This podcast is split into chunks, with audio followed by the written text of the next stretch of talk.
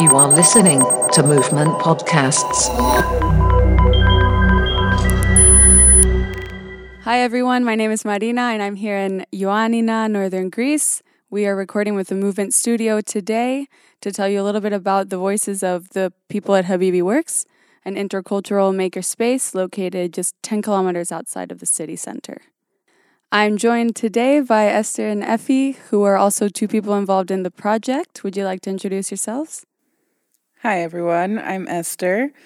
Uh, I've been at Habibi Works for a little bit less than three years now. Uh, was initially a project coordinator, and now I focus on communications and advocacy. Hello, this is Effie. I have been uh, participating in the project since 2020, and we are here now with Esther and Marina to speak about uh, our project. So I'm pretty new to this project. I've been here only nine months, um, and I really didn't understand what a makerspace was. Maybe I still don't. Do you guys want to explain a bit what you have seen and learned uh, with your three years at Habibi Works? So, Esther, what is a makerspace? What is a makerspace? Uh, to be honest, I also had never interacted with the concept of a makerspace until I met Habibi Works. Um, and in a very literal sense, it's exactly what it sounds like. It's a place where you can make things. Um, but in a more conceptual sense, it's a place for innovation, it's a place for open learning, for mutual learning.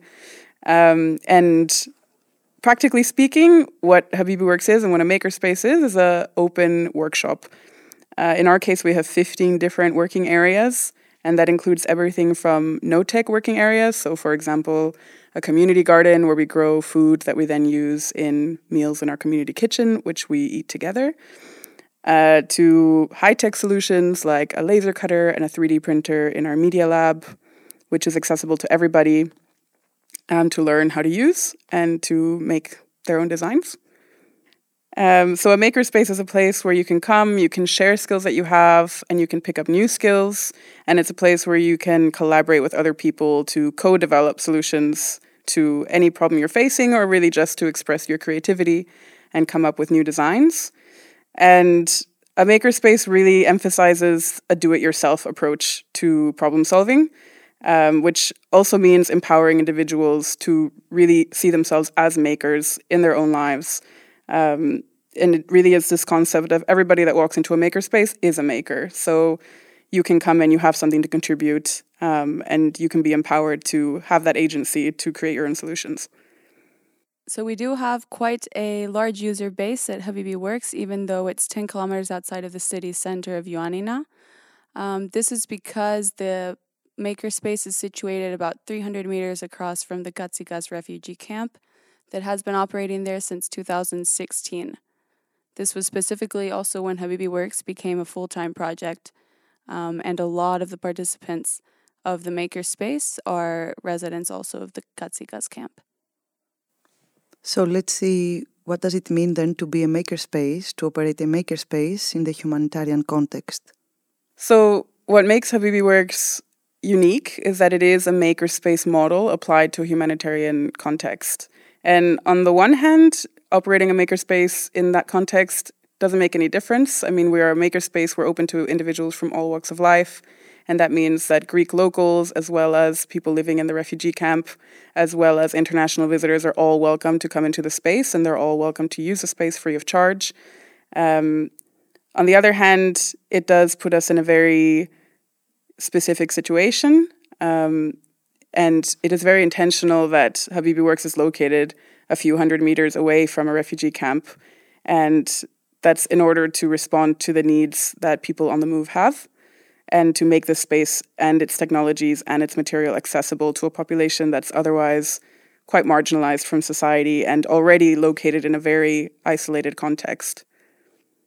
So, what that means on a day to day basis is that people are coming to the space, be it from the refugee camp across the road or from the city center, and they're coming to use one of our 15 working areas. So, that can mean anything from repairing a puncture on their bike in our bicycle repair space to creating a piece of furniture in our wood workshop to creating a new item of clothing in the sewing atelier that we have or simply coming and enjoying a meal together with the other people in the space uh, in a community kitchen.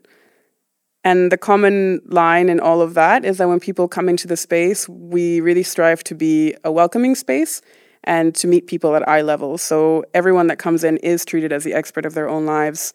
Even if you come into a space where you know nothing about how to use a wood workshop tool, uh, you're empowered to do that yourself. People are making with you and not for you. And you can really come with your own ideas or your own general concept, and someone will be there walking you through how to use the tools, how to use the material, um, so that every person really is their own agent in what they create. So you explained what Habibi Works is, but who is Habibi Works in the end? So Habibi Works was born out of a German nonprofit called Soup and Socks, um, but on a day to day basis, Habibi Works is a team of people that have all come and decided to dedicate their time and their skills to running this space. And that includes a vast array of people. At the moment, our team is something like 29 people. Um, and that includes people who have come from abroad to run a specific working area or to take up what we call pillar positions, so doing all the project management side of things. Uh, it also includes Greek people who are on the team who facilitate our interaction with local society.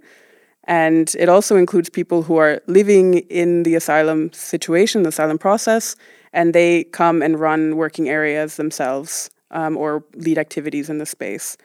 And one thing that makes our team quite unique is that we're not structured according to traditional hierarchies. So even a project coordinator has the same say in a discussion as somebody that's come and just decided to volunteer for a couple of months. And that's because we operate with flat hierarchies and we make decisions by consensus, which also means through discussion. And those discussions happen often, uh, twice a week in team plenaries, where everyone is welcome to bring their opinions and challenge the way things are done if they think things could be done differently. Um, and we decide on everything from how many minutes should we clean today and who is doing what to how do we respond to the latest news of the largest Medi- largest shipwreck in the Mediterranean in recent history. Yeah, like Esther mentioned, we're holding regular team plenaries every week. Uh, for me, being here only nine months, it was a very interesting experience to engage in these daily discussions, which led me to have a lot of thoughts about the relationship between power, decision making, and the ability to influence and take decisions in a space. Um, so, we'd like to share with you a little bit about how this ideology began and has informed the project for six, almost seven years now. To do that, we're going to take you all the way back to Mimi Hapig, which was one of the co founders of this project. And before you hear that, um, we'd like to treat you to a little song recorded in the Habibi Works Music Studio, which we call the Dome. This is a song by Balamusa and Eyob called uh, Mali, Ethiopia. Ethiopia jamana ma nte nyina masamusa ko masamusa du Mali. Kino ofde kini sanuna. Ale de ye sanu duniya kabo farafina fo maka eh abasha. Oh abasha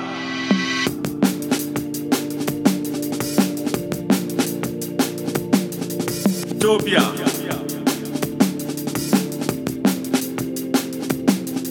Africa.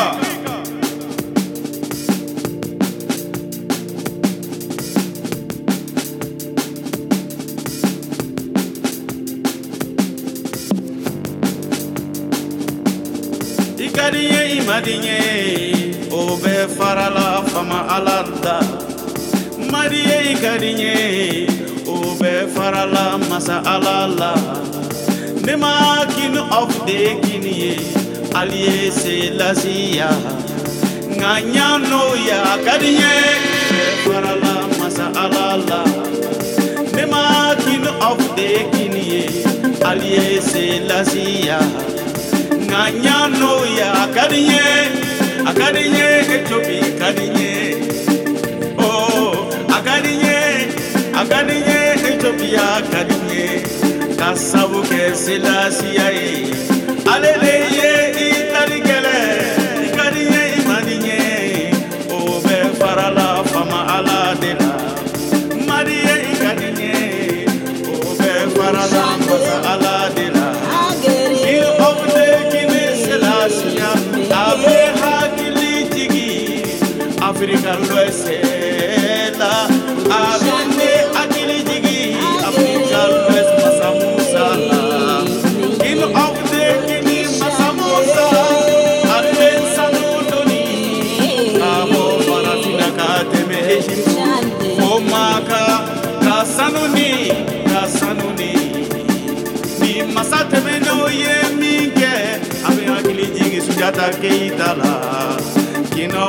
of Mali, Tenina Selassie, King of the King Selassie, Akadinye, Akadinye, Akadinye, Ethiopia, Akadinye, Akadinye, Akadinye, Akadinye, Africa, Akadinye,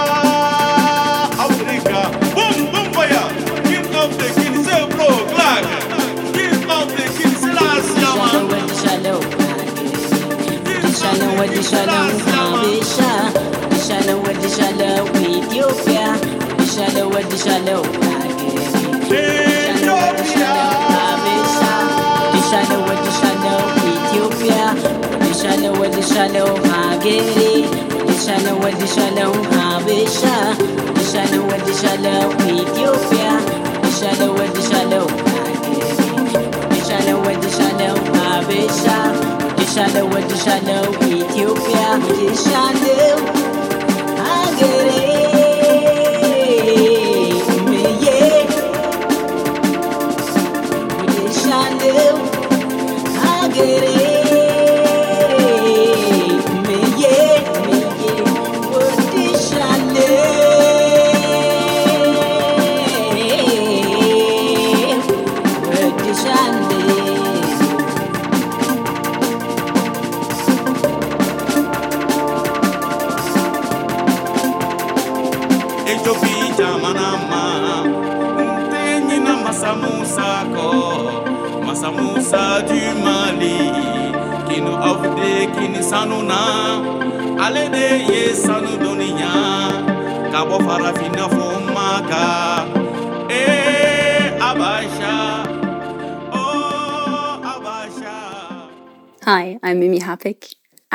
of the co founders of Habibi Works and have been its strategic director and coordinator for six years in Greece.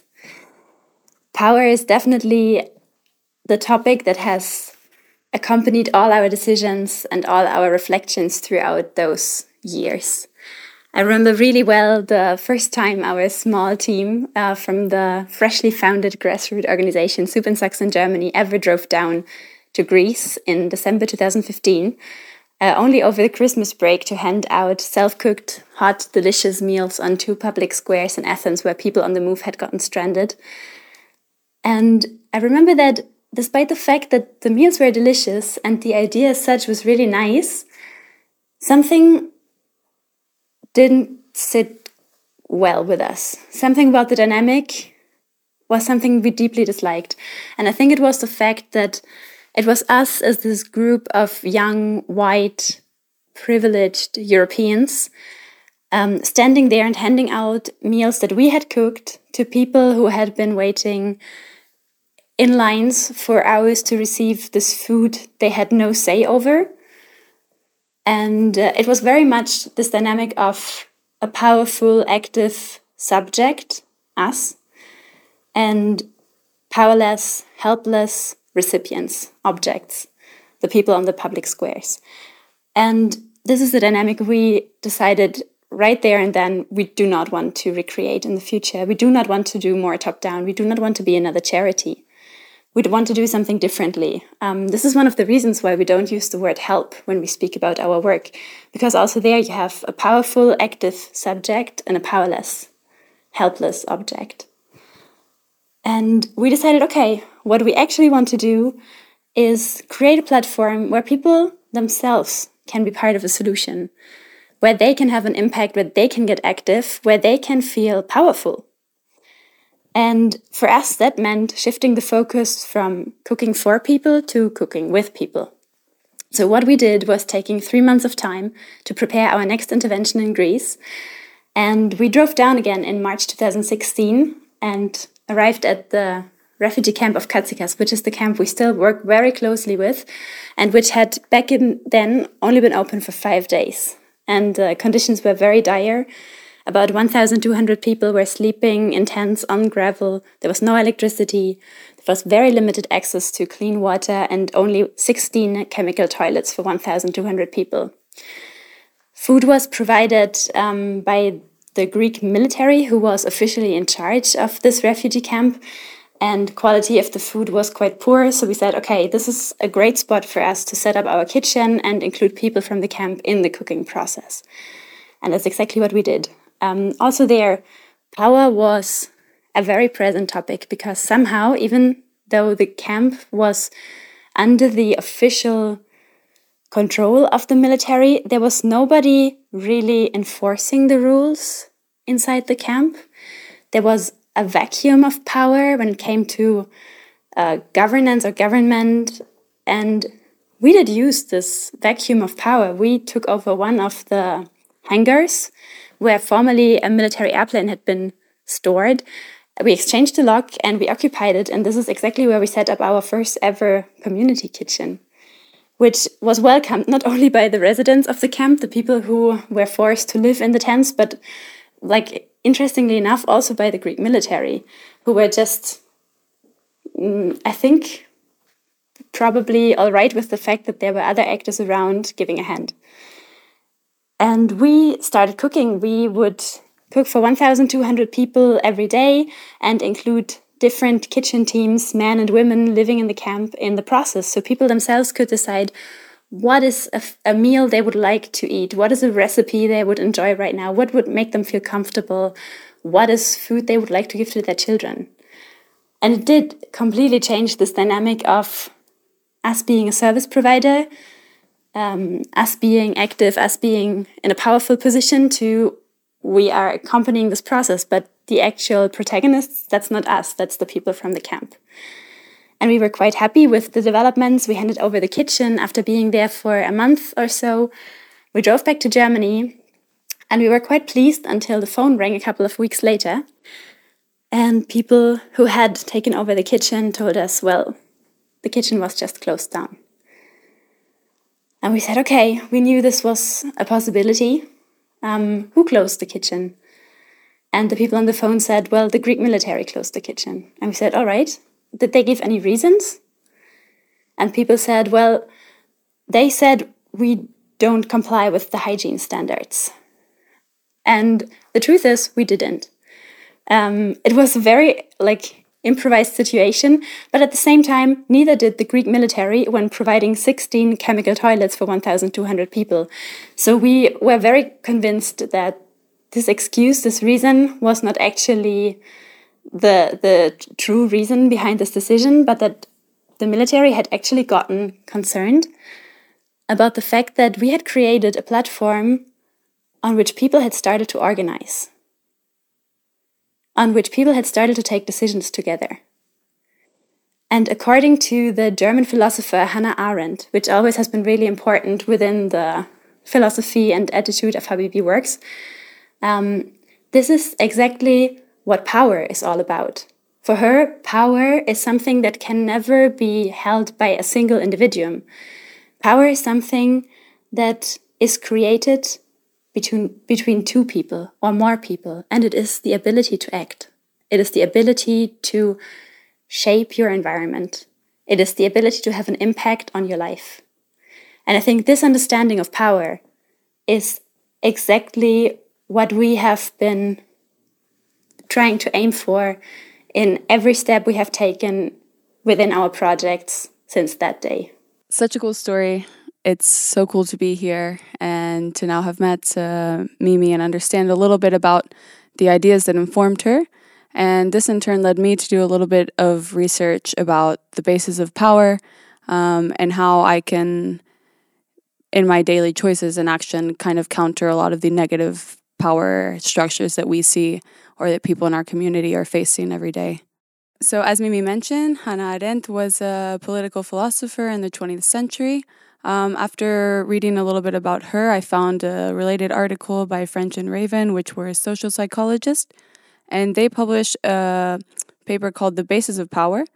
In 1956, originally there were five bases of power they identified.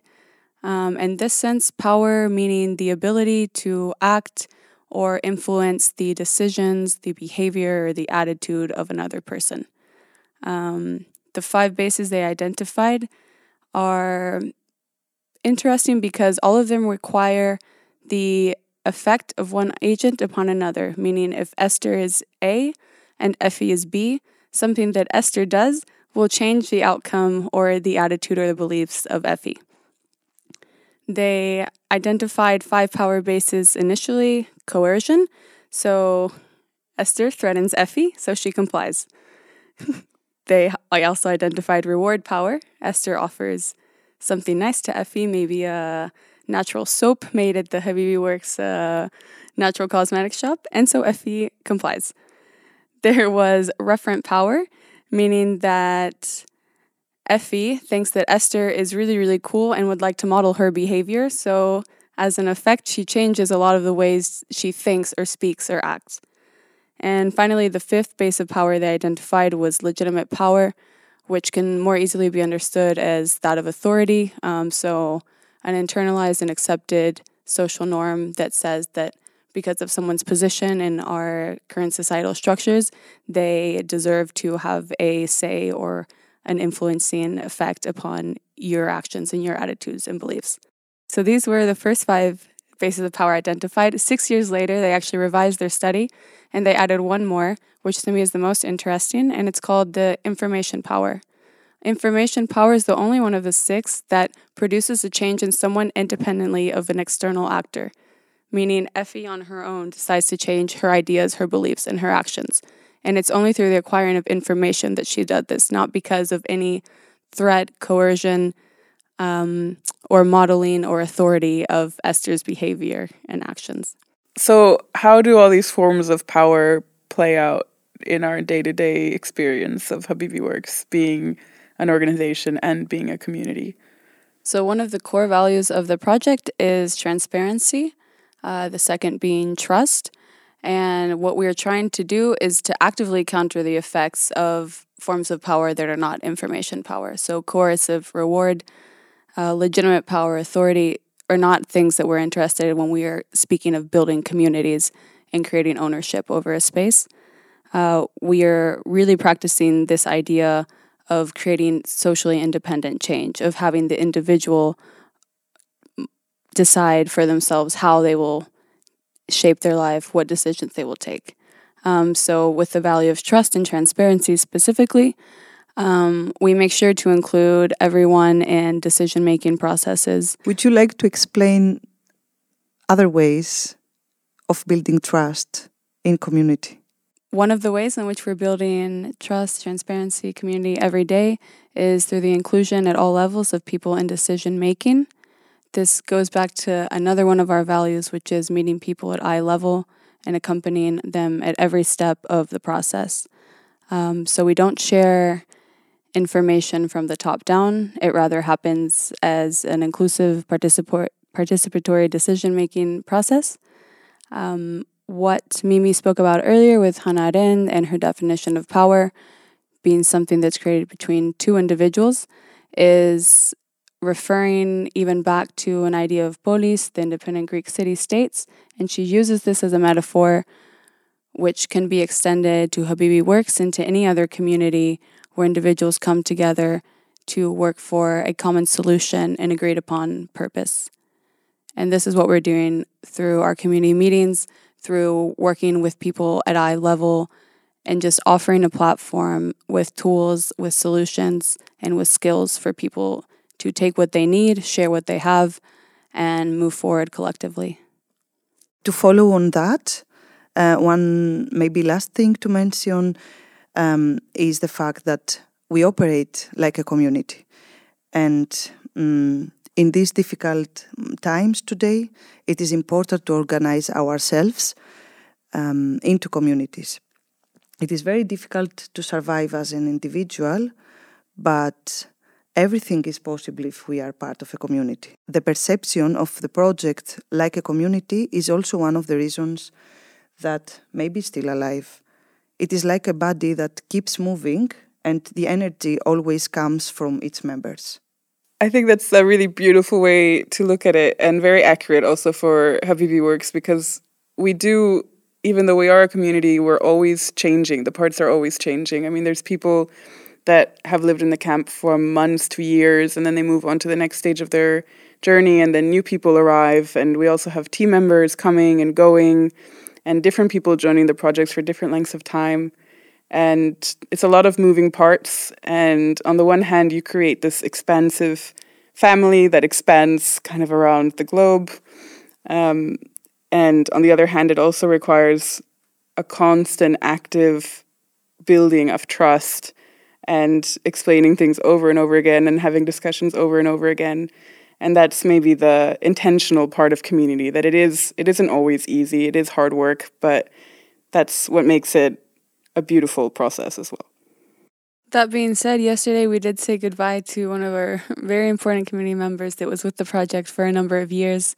Um, he recorded a song called the Habibi Works song as in tribute to the project. Uh, so we're going to play that for you guys next. Uh, it's from Baramusa.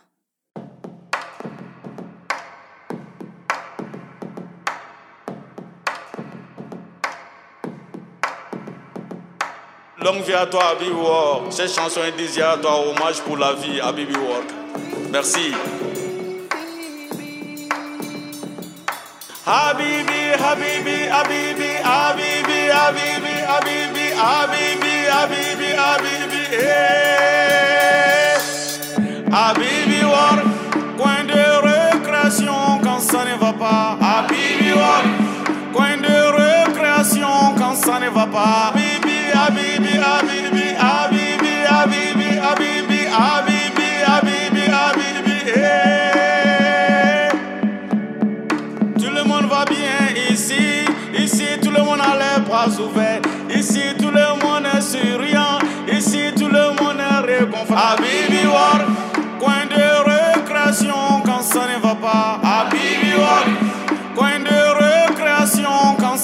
pas. Habibi War, coin de réconfort quand ça ne va pas. Habibi War, ici à Habibi Work, on apprend beaucoup de métiers.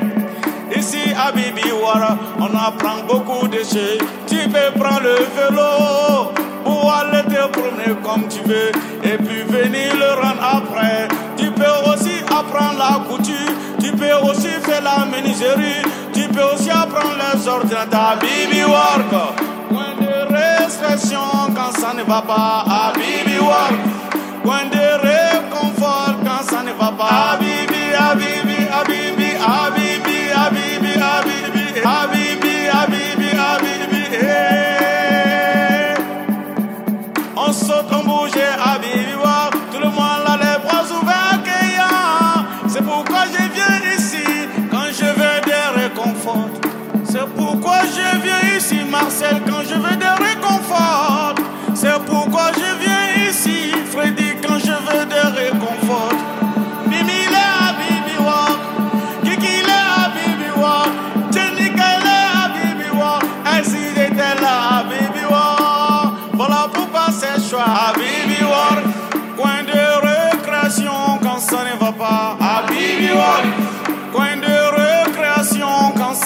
va Habibi walk. Freddy, il est mon orange, and Habibi walk.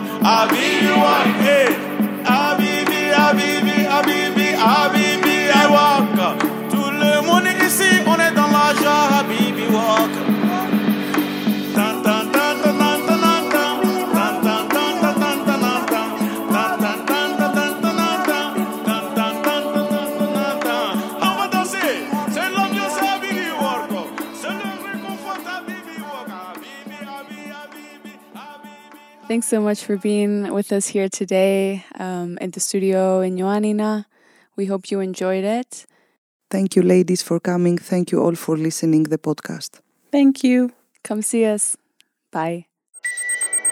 Movement Radio Podcasts. Πλάσματα 2 Ιωάννινα. Τη στέγη του Ιδρύματος Ωνάση.